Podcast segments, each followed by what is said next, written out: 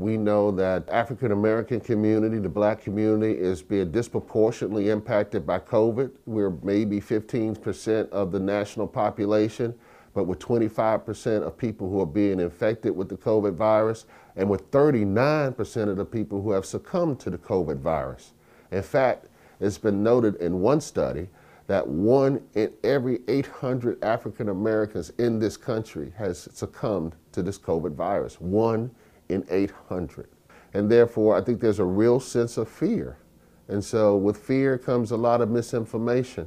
And what we need to do is we need to start speaking to that fear and helping people address their fear with knowledge. When we talk about fear, I always like the mnemonic fear is false evidence appearing real. Okay? And for many people, there's a lot of false evidence out here that really seems real to them because they've heard the message so many times, so many times. That's why we have to address that fear, that false evidence appearing real, with facts as a means of trying to, to decrease that fear.